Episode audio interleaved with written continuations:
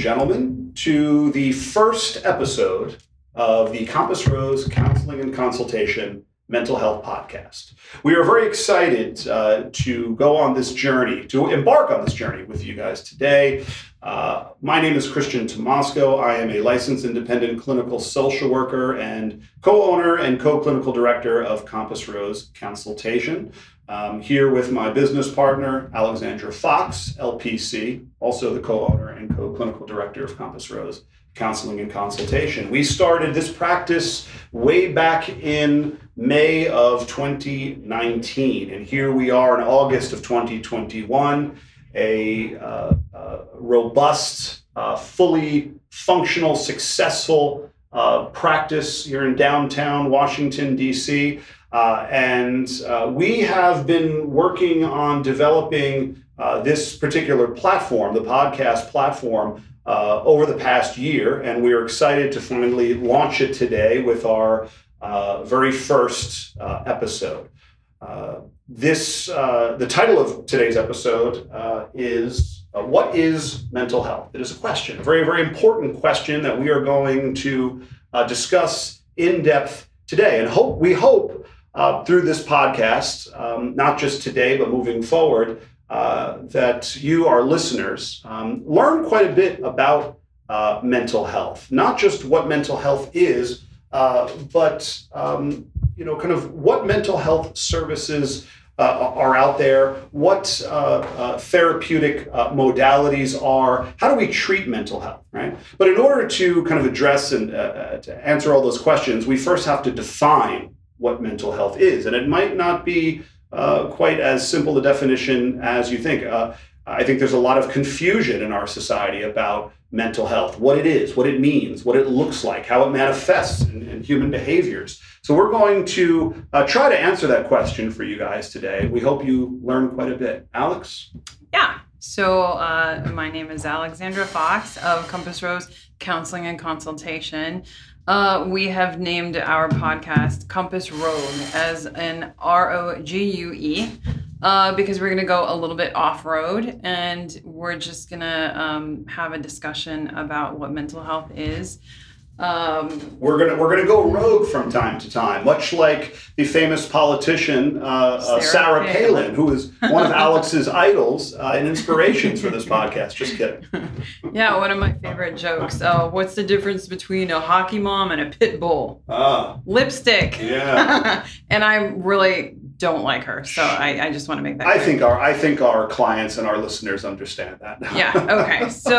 Uh, it's, First of all, I think we have to say a very important uh, point is that uh, if you are in a mental health crisis, um, you should definitely reach out and get help. Uh, a crisis, um, you know, you define a crisis, uh, but uh, a lot of people can define it differently. But the, the crisis I'm talking about is if you are a harm to yourself or others, if you're feeling uh, very poorly, you really need to reach out to somebody and not rely on the podcast for mental health treatment, um, which, you know, that's reaching at this point. But um, I just have to say that um, for the sake of everybody's health, uh, call nine one one if you are feeling poorly. There are actually really great uh, resources for people that are, are, are suicidal. Um, Uh, is it SAMHSA? There's a hotline. I should probably get that number and put it up on the website. Mm-hmm.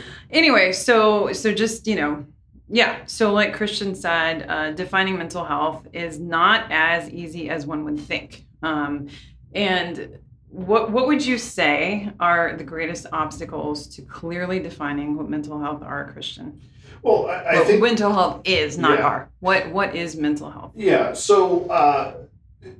Over the, I think really up until the last fifty years in our society, uh, most uh, Americans, most people in our country had no idea what mental health was. Um, they could not clearly define it, right? Outside of the, uh, the psychiatric uh, industry, uh, outside of the mental health industry and the, the medical community, your average person, uh, you know, uh, was unable to clearly define and describe what mental health is. And that's because um, our, as a society, as a culture, we've never placed a focus on mental health, the importance of maintaining and preserving and improving one's mental health, uh, and why it's important to do so. Um, I think you make a very good point, because when you say mental health, uh, I think uh, what you're saying is that back in the day, you know, historically, when we say uh, someone has mental health issues, we're really talking about mental illness, right? We're talking about severe and persistent mental illness. But I'm here to say, and you're here to say, yeah. um, as practitioners that have been in the field for many years, mm-hmm. um, that we're not just talking about people having uh, severe pathology. Yeah. We're talking about being proactive about your mental health and looking at it more uh, from a uh, from a holistic uh, standpoint. Yes, yeah, and, and that's why I mentioned it, it's really only in the past fifty years that uh, mainstream American society has Uh, learn to become uh, a bit more comfortable with the idea of mental health and reaching out and accessing mental health services. Because uh, prior to uh, that period of time, prior to, I'd say, the uh, really, I, you could argue, you know, in the la- it's only in the last twenty-five years, really, that uh, uh, the idea of uh, addressing, managing, and improving one's mental health uh, by reaching out Uh, to the mental health community, particularly therapists, uh, has become kind of uh, acceptable, socially acceptable. Um, it's a rather recent social and cultural phenomenon, actually, you know, addressing one's mental health. And that's because up until the past twenty-five, thirty years, I, I initially said the, the, the last fifty years, uh, mental health is not something that was even discussed uh, outside of Uh, the psychiatric and, and uh, medical community. And even in some circles, some facets of the medical community, it was not really addressed adequately. It still isn't.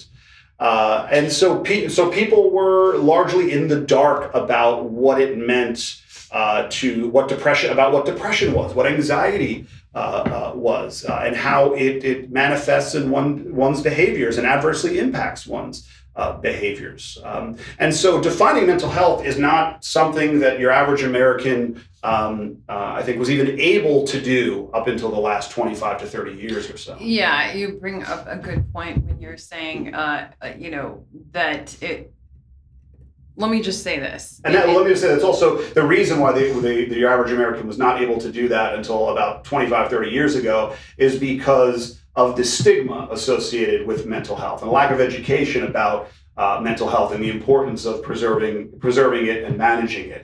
The, the, the, I think the mental health advocacy community and the medical community has done a, an amazing job over the past thirty years of raising awareness about mental health and what it is, uh, so that people ha- have become more educated about it and therefore more comfortable with, with managing their mental health. Well, I think, yeah, and, and you bring up a good point, uh, or at least I thought of something as you were talking, mm-hmm. where um, it, I think that it was looked at from a, a disease model, as mm-hmm. as has a lot of physical health, yeah. um, and and still, still uh, in some ways, uh, physical health and mental health are looked at from a disease uh, model. But I think um, that it has really evolved.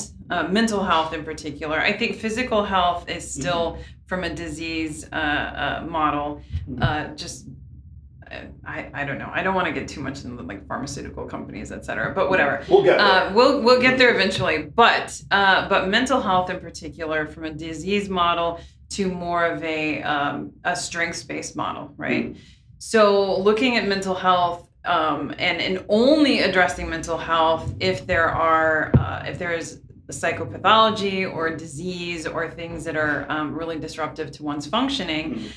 um, it that's not mental health anymore, right?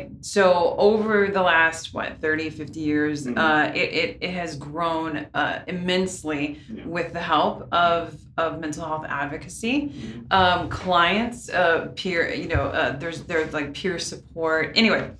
The point being that uh, people have really advocated for themselves in the mental health community, and people that are related to people that uh, that are that have had mental health issues um, have have changed it from being a disease model to more of a, a strengths-based model, and it's not as focused on, you know, psychopathology as it is on. Um, a more holistic approach and, you know, looking at people as human beings, not just receptacles for disease, which is what the medical community loves to do. Yeah. And, you know, good for them in some ways, because we are, we do have diseases, obviously, that need to be treated. Mental health can be a disease. There, there are mental health diseases. Um, but it isn't helpful to label things um, as diseases if they're stigmatized because of that, right? So taking the disease away from definitions of mental health and rather approaching it from a holistic, strengths-based uh, approach, um, I, I think is, is a lot more um, uh, effective. Yeah, I, I, and I, I, I think... Um... You know, uh, again, up until the early early twentieth century, uh, in the mid twentieth century, uh, mental health was considered to be um, there was a stigma associated with mental health, and it was considered to be kind of something um, uh, that was only treated when it became very severe. Right? Uh, the idea of mental health was that it was uh, kind of. Um, amongst your average American was kind of very anti-scientific.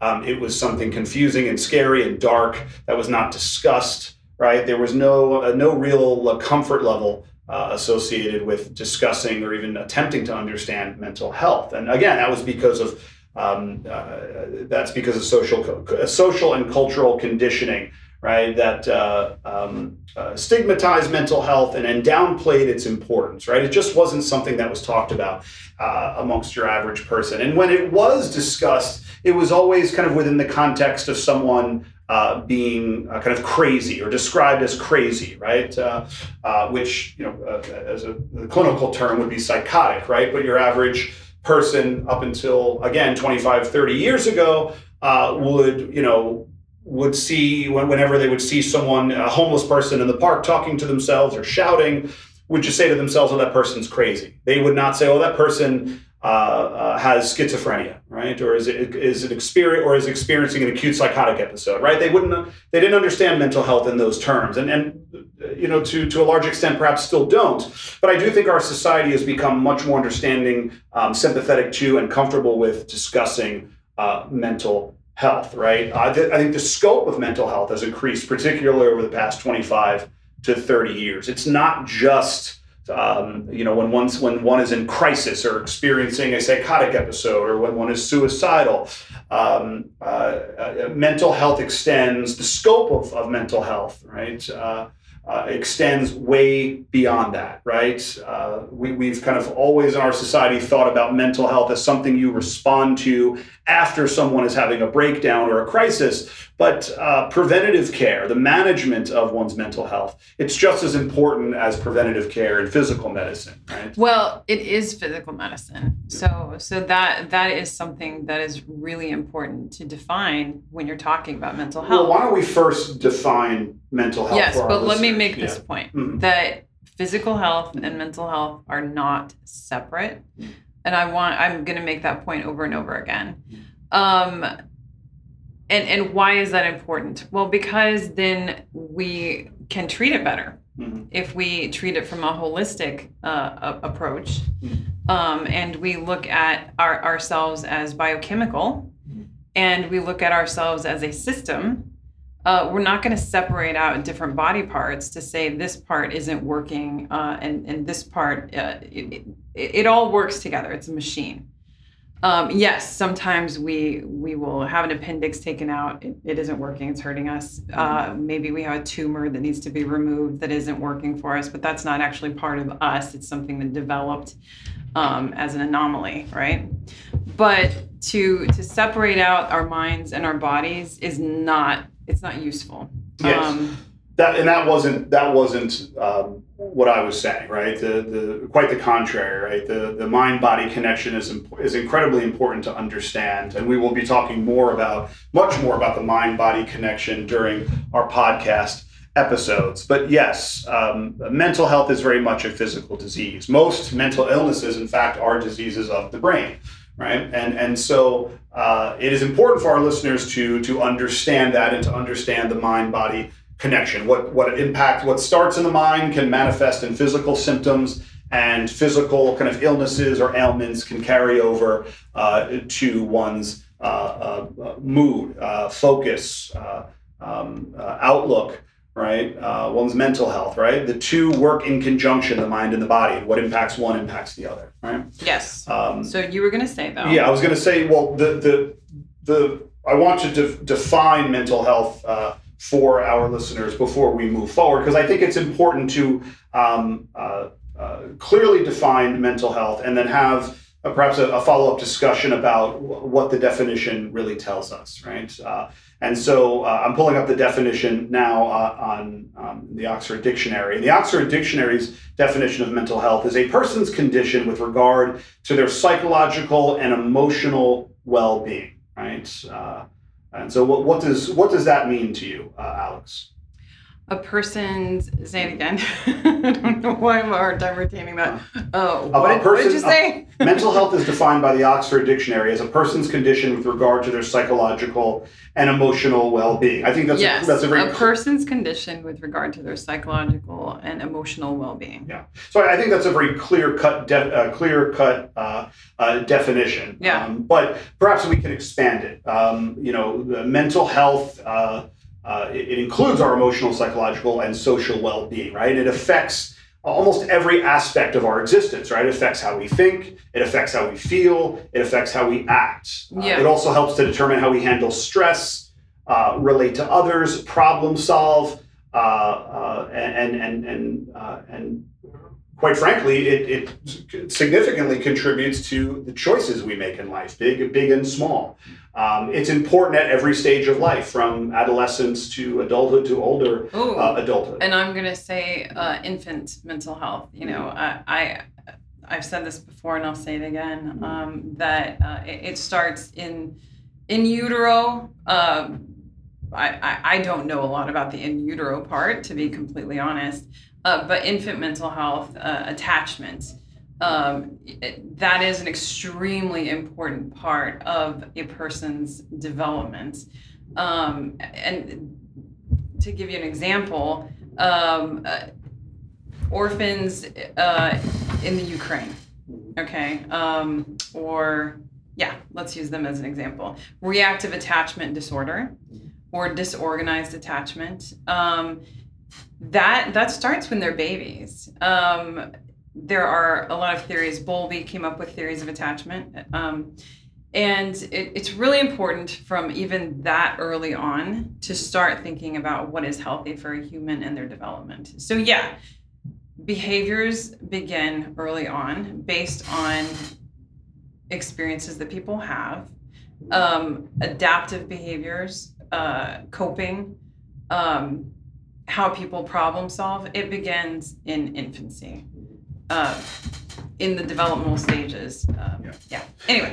And so what, what are some of the factors that uh, contribute to uh, the development and uh, the impairment of one's uh, mental health? Uh, well, the development, the management, the improvement, and potentially the impairment of one's uh, mental health, right? So there, there are a couple of factors. Um, uh, bio, there's uh, biological factors, right? Let's start there, right? The biological underpinnings of mental and physical health are important to understand, right? Um, uh, if one has a family history of uh, of um, uh, mental health uh, struggles, be it depression, be it anxiety, be it schizophrenia, um, it doesn't necessarily mean that the person uh, is is going to Uh, or every member of the family is going to experience mental health struggles. If your mother has it, doesn't mean that you're going to have the same diagnosis, right? Uh, but th- th- that is a component, right? It's a contributing factor to one having uh, a mental So there, illness. There are genetic components for sure, yes, for certain. So genetic predisposition to diseases, yes. um, both uh, from a, a mental health standpoint and a physical health standpoint, again, intertwined. Yeah. Uh, but yes, schizophrenia is one of them. Yes, there, there's, a, there's a hereditary component to most, if not all, mental health diagnoses. Um, Does that, yeah, I'm sorry. It doesn't necessarily mean if you have that that that marker that you're going to develop schizophrenia, but you are predisposed to it. And environmental factors can yeah. affect uh, that outcome. Which leads us to the second uh, uh, factor, which is environmental stressors, environmental factors. Right? They both they contribute significant environmental factors.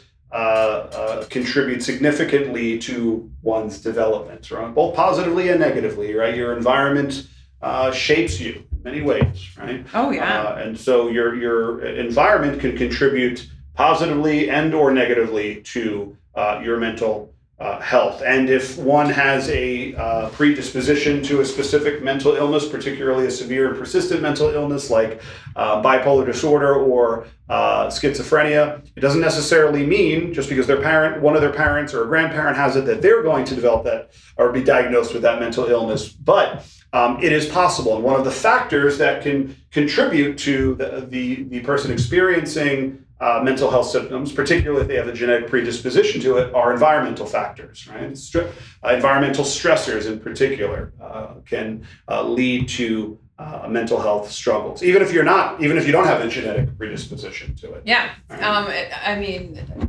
I I have encountered a lot of people that have developed uh, mental health symptoms because of community violence. Um, that's that's a good example. Um, we always think of abuse as contributing to mental health issues. Um, and, you know, trauma and, and the reaction to, to trauma. And we think of it in, in like people's homes, mm-hmm. sexual, physical, emotional. Um, uh, but there also there's the component of, uh, of the community and how to, how is the community supporting someone in their development or hurting someone in their development, right? Yeah. So if you're in an environment uh, like Detroit uh, in the nineteen eighties, nineties, where Um, you know, Detroit anytime. No, no, no, no. No disrespect to our listeners from Detroit. We love Detroit. Say yes to Michigan. Yeah. Um, no, but there, so, so environmental factors, we're talking about economic factors, right? So the, yeah.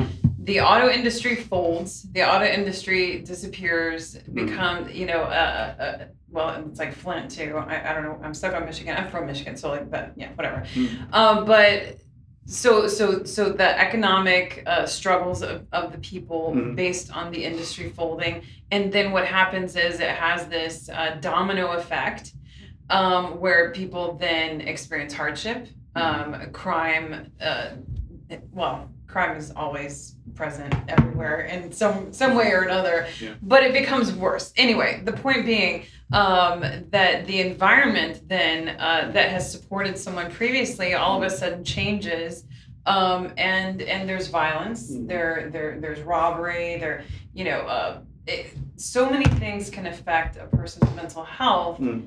and um, yeah. Start. I mean, uh, well, when we when we say environmental factors, it, it includes a number of different things, right? A number of different things. Yes, economic hardship. Yeah, it's not just the um, it's not just the, the, the your neighbor, uh, you know, who's loud and gets on your nerves because they have a barking dog in the apartment or something. I mean, that's one that could be one environmental stressor, right? But it's it's all we're also talking about economic uh, hardship, eco- economic fa- uh, economic issues or factors, right? Particularly hardships, uh, uh, pollution. Uh, Um, you know, of course, the people that you are uh, raised around, that you live around, right? Their behavior uh, impacts your mental health.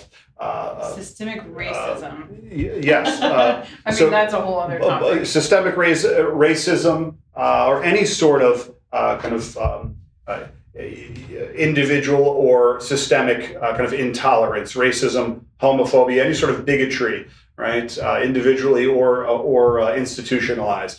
Um, uh, uh, noise level, right? Uh, noise level can can uh, impact uh, one's uh, mental health, right? The quality um, of life issues that yeah. you're talking about. If if you're raising a child mm-hmm. in an environment uh, where bombs are going off, for instance, yeah. um, that child yeah. is more than likely going to develop a neural disorder, yeah. uh, P T S D, yeah. and and it, it then that will then impact them for the rest of their lives, yeah. um, and.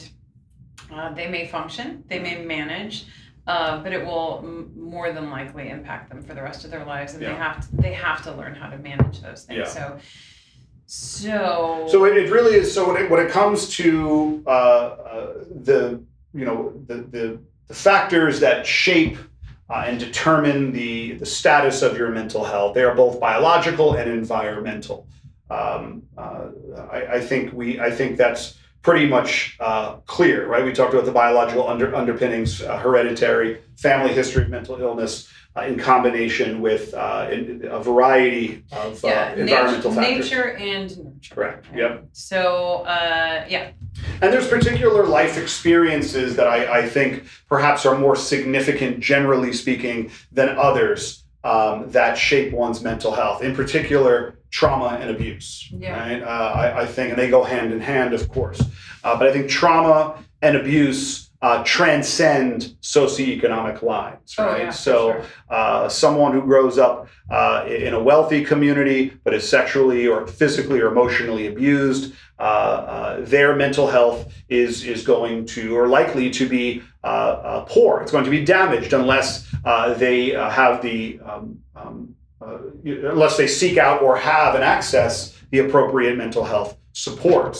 Uh, I think if you grow up, uh, one who uh, grows up in um, an impoverished community that has less resources and less supports, um, uh, if they experience trauma and abuse, they are much more likely, uh, I think, to um, uh, ma- be able to manage and maintain good mental health and bounce back from that trauma or abuse, right? So uh, community support, family support, uh, uh, they serve as an incredible buffer when one is attempting to, uh, they're incredibly important components when one is aiming to manage and improve their mental health, right? Yeah, I, I have uh, clients whose home lives may not have been, uh, and this is over a span of many years. Uh, I'm talking about you know various clients yeah. that uh, that may have had very tumultuous home lives, uh, it, it, you know, traumatic events, uh, but ongoing uh, abuse. So probably uh, developing complex trauma, mm-hmm. and um, and but then outside of their homes, they had maybe a community center or maybe school was a haven for them, mm-hmm. um, and the resources available to them in the form of a teacher that was supportive, or uh, maybe an aunt or uh, you know a, a grandparent. Um, so having, I feel like we're I don't know. like a little tangential, um, we're, we're defining mental health, right? And we're talking now about how uh, mental health issues develop, right? I think we've been very focused. We defined mental health. We then talked about the contributing factors to mental health, both biological and environmental. Yeah. We all we then reviewed uh, a number of the environmental Uh, factors, because when we say environmental, what does that mean? There are a number of of, of, of stimuli, a number of um, uh, stressors that that fall under the umbrella of uh, it, it envir- environmental factors that that contribute to one's mental health.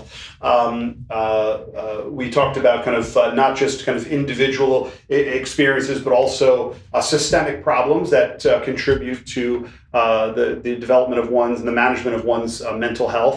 And then I brought up two particular experiences that I think um, uh, uh, serve as uh, uh, greater detriments uh, than any other to one's mental health, and that's trauma and abuse. Yeah. Um, uh, uh, and, and then so we're maybe, talking about some mitigating um, factors, right? Yes, and so uh, well, I, my my point when I brought up trauma and abuse, I wanted to make the point, this is a very important point, that uh, trauma and, uh, and abuse and the impact it has on one's mental health and emotional well-being transcends, um, so trauma and abuse period transcends socioeconomic and racial lines. Um, and the impact they have on one's mental health and emotional well-being transcend Uh, uh, socioeconomic and racial lines, right? If you are a rich white person from Beverly Hills and you are raped, Uh, your wealth, your uh, resources, your privilege does not protect you from the damage that that trauma is going to do to your mental health. Now, what it does, your privilege and your resources,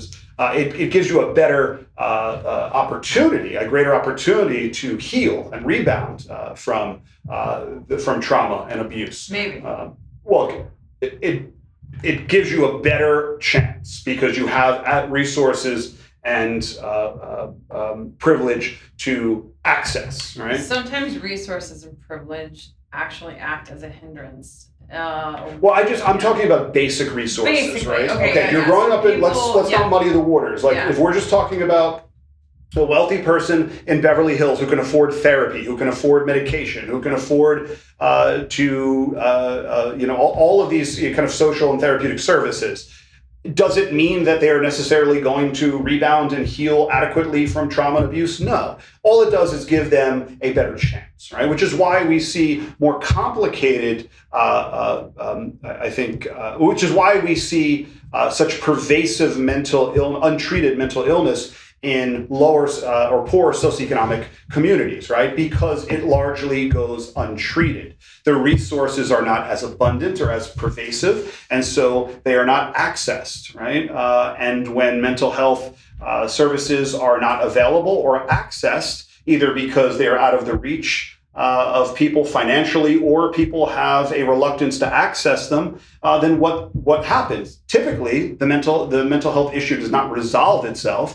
It gets worse, and it lingers throughout one's life, and it impacts everything that that person does, all of their functionality, their life choices, and their life outcomes. So what I hear you saying, this the infamous therapy line, what I hear you saying is that uh, mental health uh, is not non-discriminatory. Correct. Um, everybody falls under the umbrella of mental health. Correct. Um, that, uh, yeah. So, so everybody falls under the umbrella of mental health.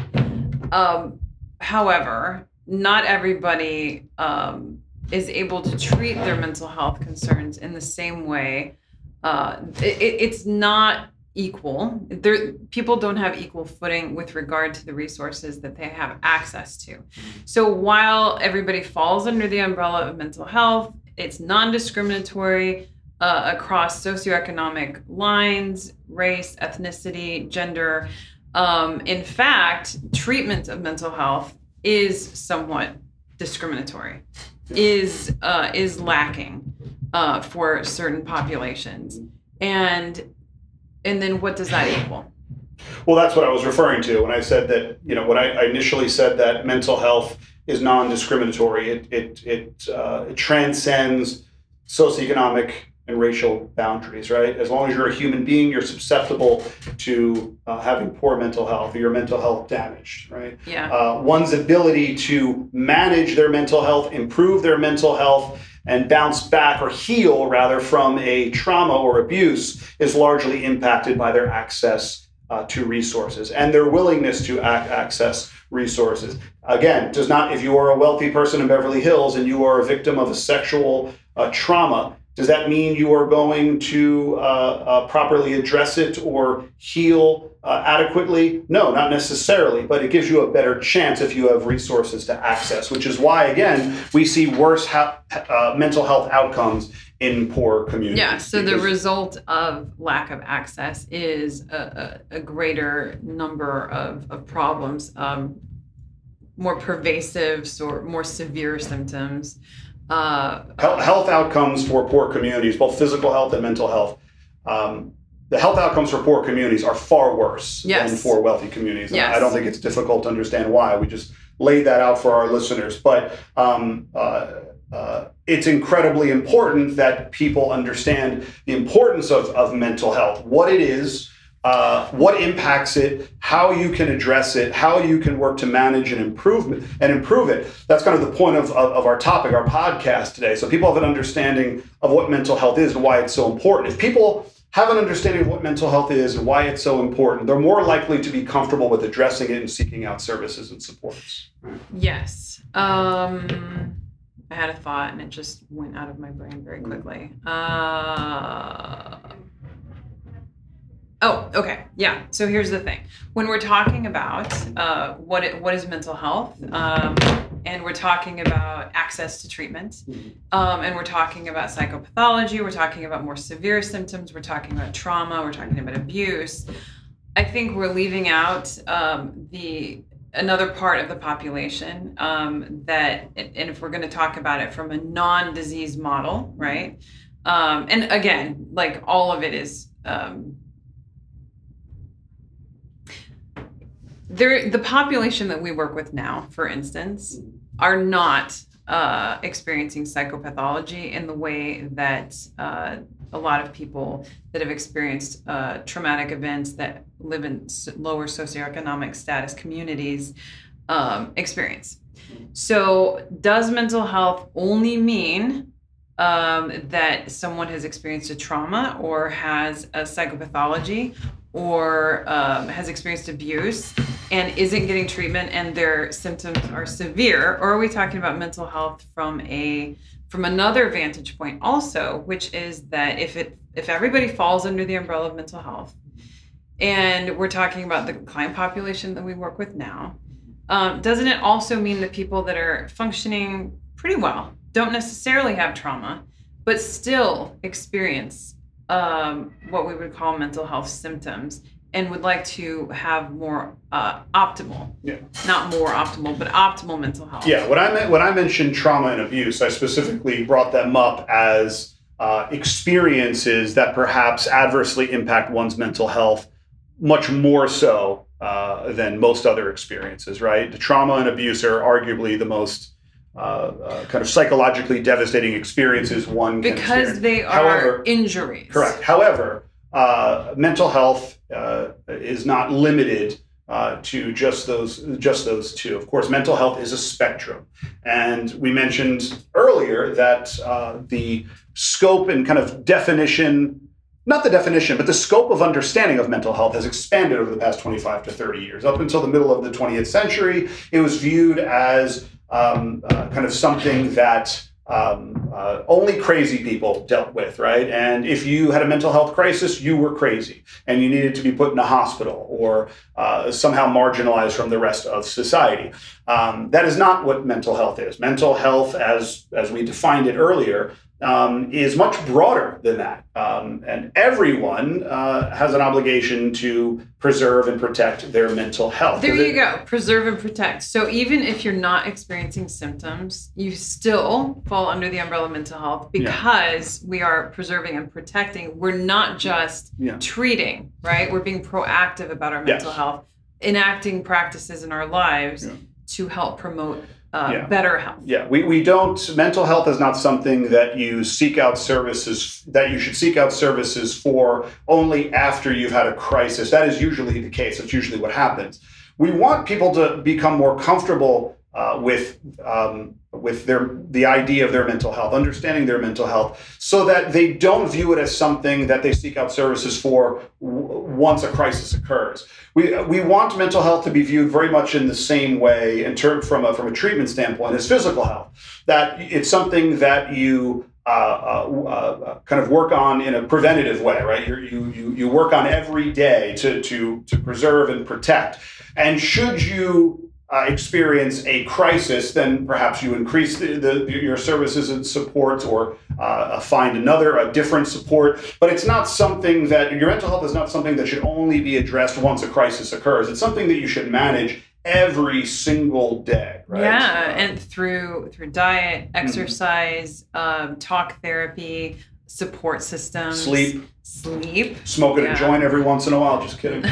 Well, if, if you so choose, nothing if wrong you with so that. Choose. But, Um, but yes, I mean, I, I'm saying that facetiously, but really any kind of practice that uh, uh, that is conducive to um, helping one to regulate uh, their their feelings, their emotions, their impulses, helping one to better understand themselves, uh, any sort of practice or um, endeavor that helps one to Uh, better manage or, and alleviate stress and, and anxiety uh, uh, is, is uh, you know, we encourage, right? These are all kind of pre- uh, not just preventative measures, but management measures that uh, everyone should be engaging in on a daily basis to protect and preserve uh, their mental health. But um, as Alex mentioned earlier, you know, or implied, mental health is, um, it, it's a, it's a, um, um, It, it's a it's a there, there's a there's a scale, right? There's a spectrum, right?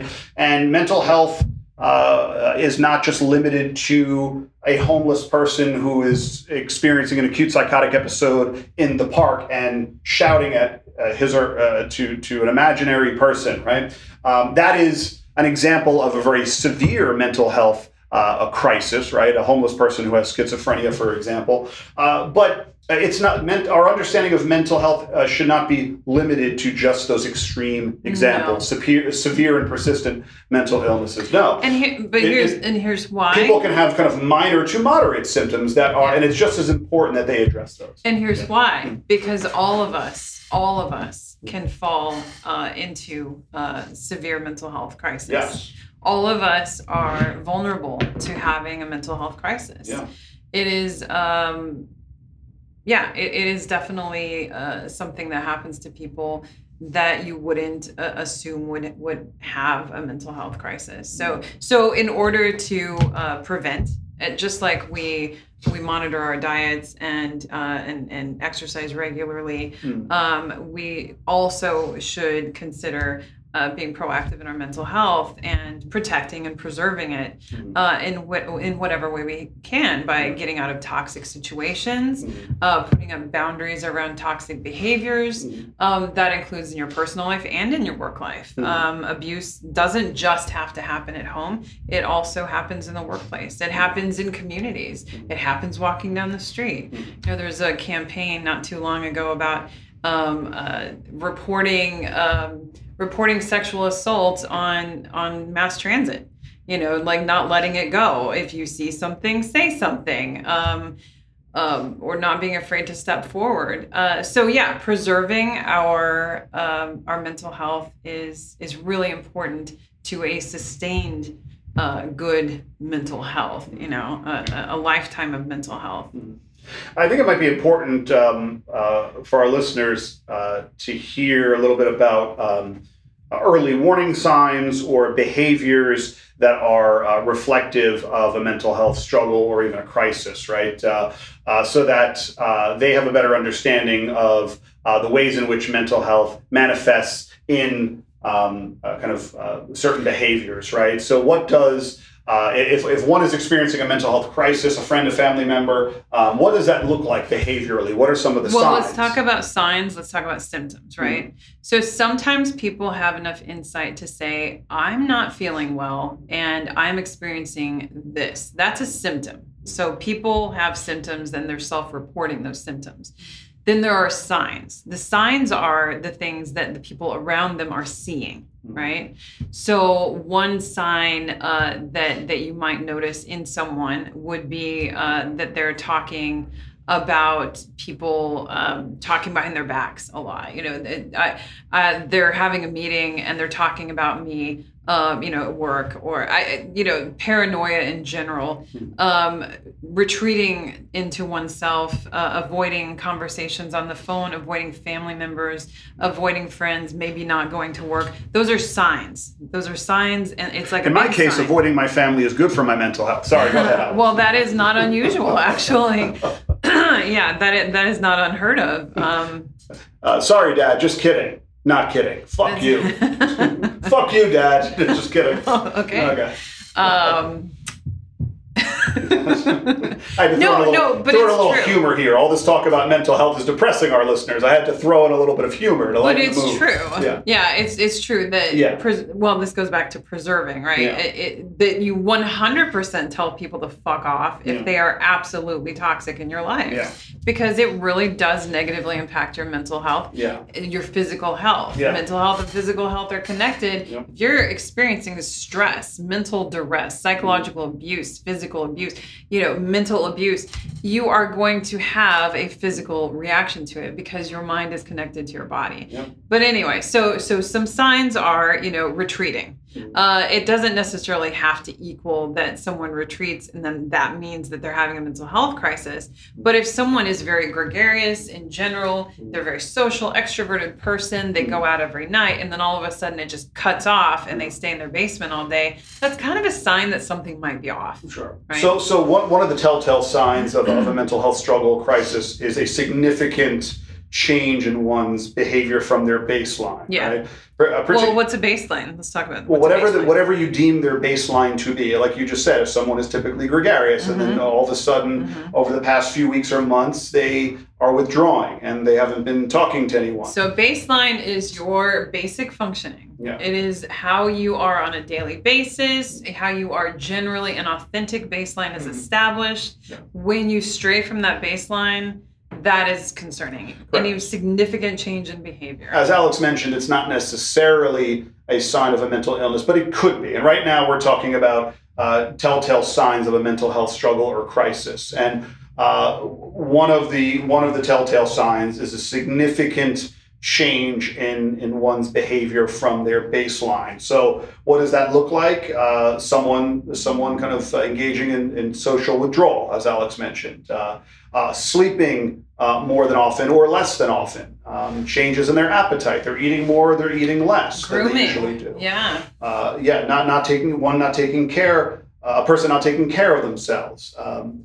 uh, uh, you know, kind of, um, uh, feelings of hopelessness, right? Uh, Shaving one's head and beating a stranger with an umbrella. Let's leave Brittany out of this. Thank you. Uh, uh, uh, also, perhaps uh, uh, an increase uh, in uh, substance use, smoking, drinking, uh, uh, more more than usual. Again, a departure from one's baseline in that regard. Uh, uh, Spending, um, overspending, yeah. Taking your savings and blowing it on in Vegas. So you know? in, impulsive, impulsive behavior of any sort. Impulsivity, yeah. yeah. Um, uh, the e- thing, is, I'm sorry, go ahead. I was just going to say uh, severe mood swings, irritability, right? Yeah. Uh, the thing yeah. is with with uh, signs and symptoms is that uh, it would be wonderful if someone had was developing symptoms and could come uh, to uh, someone that they trust in their lives, or call up a, a clinic or a counseling office or go to an emergency room.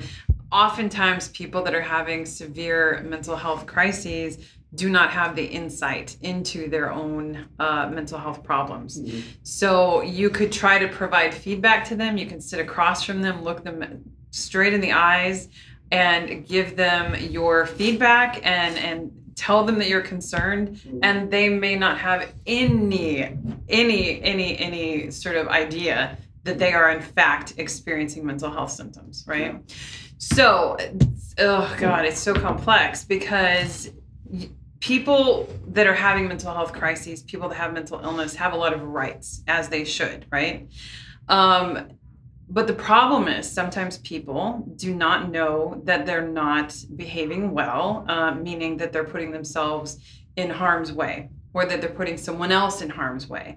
And so then their rights kind of diminish a little bit, right? And and then uh, we as mental health practitioners then can step in and we can hospitalize people against their wills, right? Uh, but generally speaking, that doesn't happen. People can be psychotic and wandering around the streets.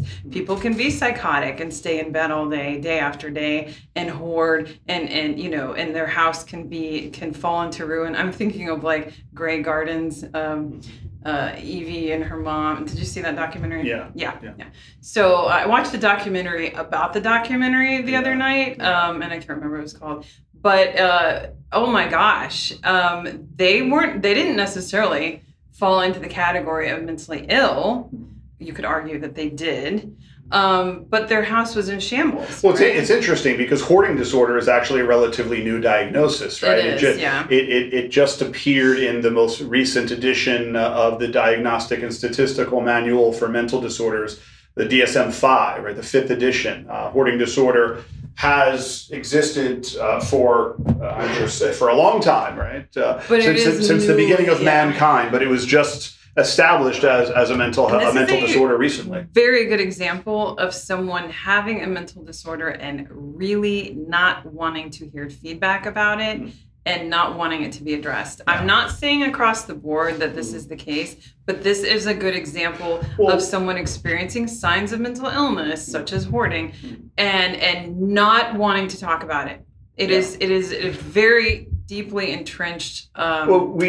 Yeah. We, we talked earlier about some of the obstacles that uh, people face in, in, in their environments and their communities uh, uh, when, uh, as it pertains to uh, or when it comes to seeking out mental health support. Um, and it's not always a lack of resources, right? Uh, or the lack of ability to access them. Sometimes, I would often argue uh, many times, um, it's the person not wanting to reach out uh, for resources uh, because they either have the they, they don't they perhaps don't have insight into their into their mental health struggles, or they do have the ability uh, to better understand their mental health struggles, but they choose not to. They choose to downplay the significance of their behavioral changes. They uh, for various to, reasons. For various well, because again, there there's a lot of shame and, uh, associated with having a mental illness. There's still a stigma associated with mental well, illness. Well, but and also society. People cling very tightly. tightly to their behaviors, if they're deeply entrenched, if they're habits. Um, these are maladaptive coping mechanisms. I would never tear away someone's coping mechanism, no matter what it is, if it's not harming anyone greatly or themselves.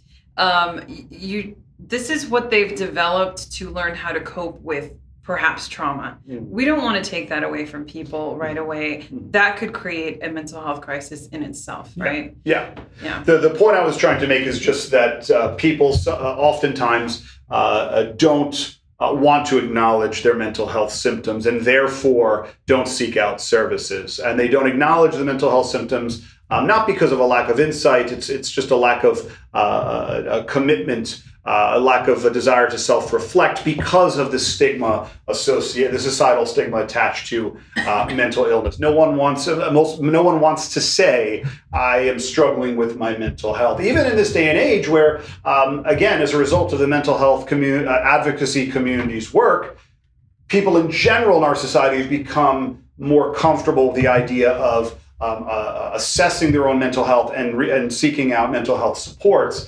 There still is largely a stigma associated with all kinds of mental health struggles. And so, yeah. well, let me just finish yeah. my point. And so uh, oftentimes that stigma, uh, in, in addition to or instead of kind of um, uh, uh, structural or institutionalized uh, obstacles, sometimes that stigma um, uh, is the, I think it oftentimes still is, Uh, the the primary obstacle for people uh, seeking out uh, mental health supports. I disagree. Mm-hmm.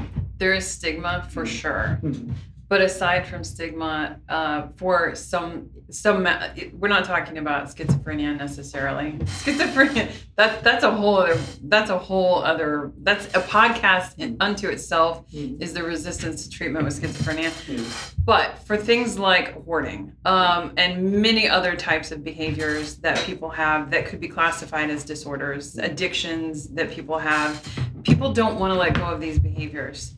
They don't want to let go of the behaviors. Why would they seek help if they don't want to let go of it? It's scary as well, just hell. Because, just because they don't want to let go of it doesn't mean that the behaviors aren't maladaptive. Oh, no, right? no, no. Yeah. For certain, they're for certain maladaptive. For, mm-hmm. They're for certain hurting themselves mm. and their family members or other people in their lives. Mm.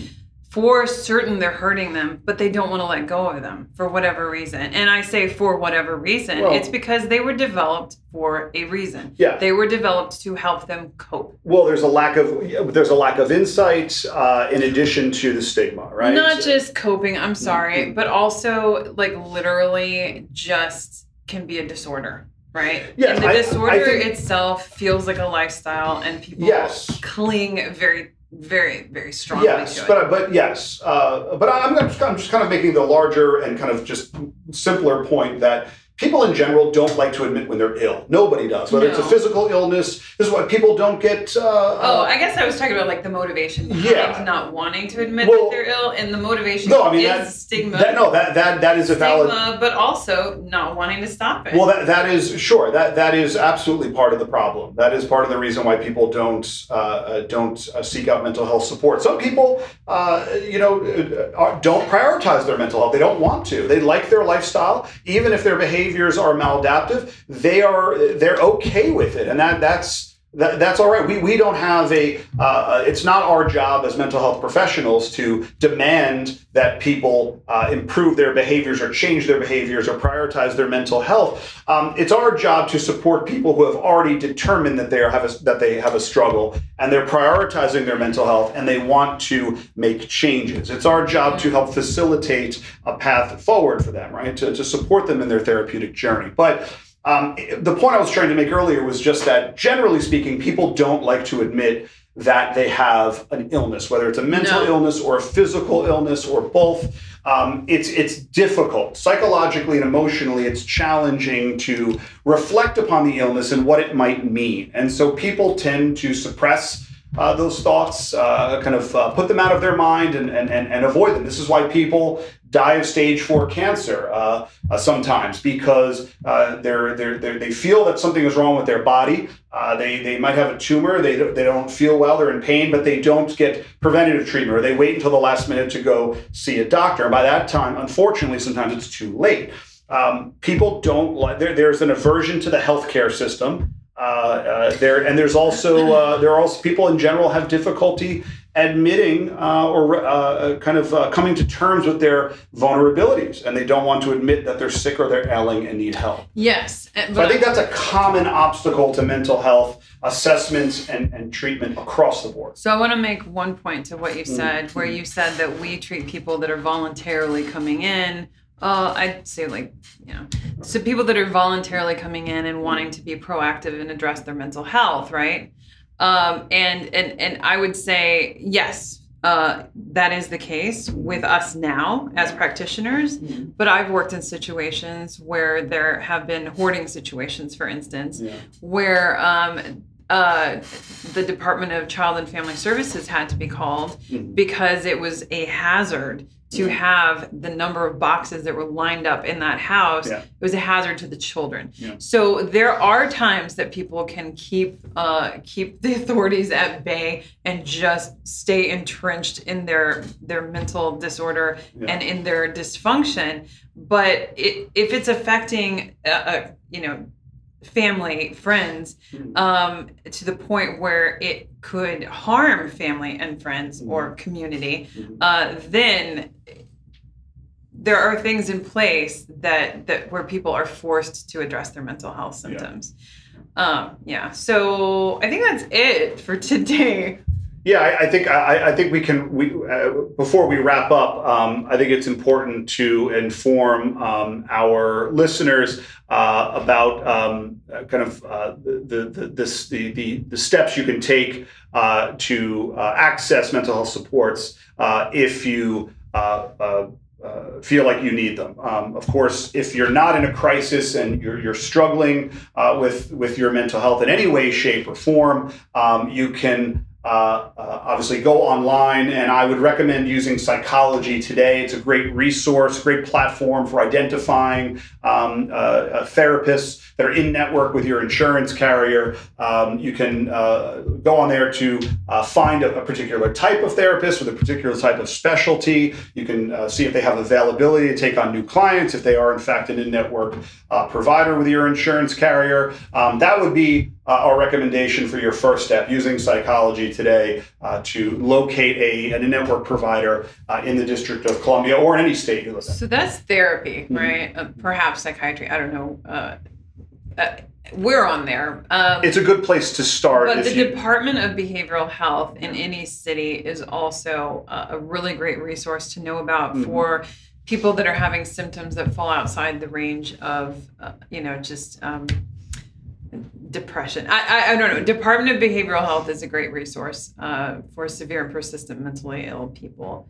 Um, yeah. So the Department of Behavioral Health primarily services the Medicaid population, uh, and they their their programs uh, are designed to service a very particular segment of the mental health population. But if uh, someone is in a crisis across the board, Department of Behavioral Health. Yeah, well, I was going to I was going to get to that. If you're if as I said, if you're not in crisis uh, and you are looking to for uh, you feel like you're struggling with your mental health, but you don't know where to start, I think therapy is always a good idea, right? And you can use Psychology Today to uh, uh, identify and access therapy practices in the district, or really in any city or state you live in. If you do, if you are experiencing a mental health crisis, or what you deem to be a mental health crisis, if you feel like you're, and by that I mean if you feel like you're a harm to yourself, others, or property, uh, uh, you can, you should contact, you can contact nine one one if it's kind of, uh, if you feel like the threat is immediate. Um, uh, but you can also go to the Department of Behavioral Health's website. uh, in the district in the District of Columbia uh, to access a variety of mental health services, both crisis services, housing services, and longer-term uh, services. They primarily um, uh, service the Medicaid Uh, population, um, but it uh, but their services are not entirely limited to the Medicaid uh, population. Um, their services are primarily designed to um, service a particular segment of the mental health population, and again, that's kind of the uh, the Medicaid population, um, uh, uh, uh, the more severely kind of uh, impaired uh, uh, in terms of functionality. Uh, population, uh, but it's a good place to access resources for mental health in the district in general. Um, and of course, you can always Google Compass Rose Counseling and Consultation. In addition to being the best therapy practice in the district, we provide free consultations to all prospective clients over the phone or email. And that's important because it's come to my attention that a lot of their private therapy practices in the district charge for consultation services. Mm. We do not. Mm-hmm. So, and we actually answer the phone and answer emails within twenty-four to forty-eight hours. Absolutely. So uh, thank you, Alex, uh, uh, for today's initial uh, podcast entitled What is Mental Health? Uh, we will be back in a couple of weeks with our uh, second episode uh, entitled Healing, right? Where Is, is right? That is the title yeah, of our second. Yeah, okay, yeah. Just want to make sure. Uh, perhaps that title is still in the works, but uh, we're excited about it. I guess I said in the beginning of, of the uh, episode, we're excited about embarking on this uh, this uh, podcast journey uh, with you, and along the way, we hope you learn a lot about mental health and perhaps quite a bit about yourself um, and how you can go about better managing, preserving, and protecting your mental health, and also uh, accessing a variety of therapeutic resources here in the district. Okay, until next time. Until next time.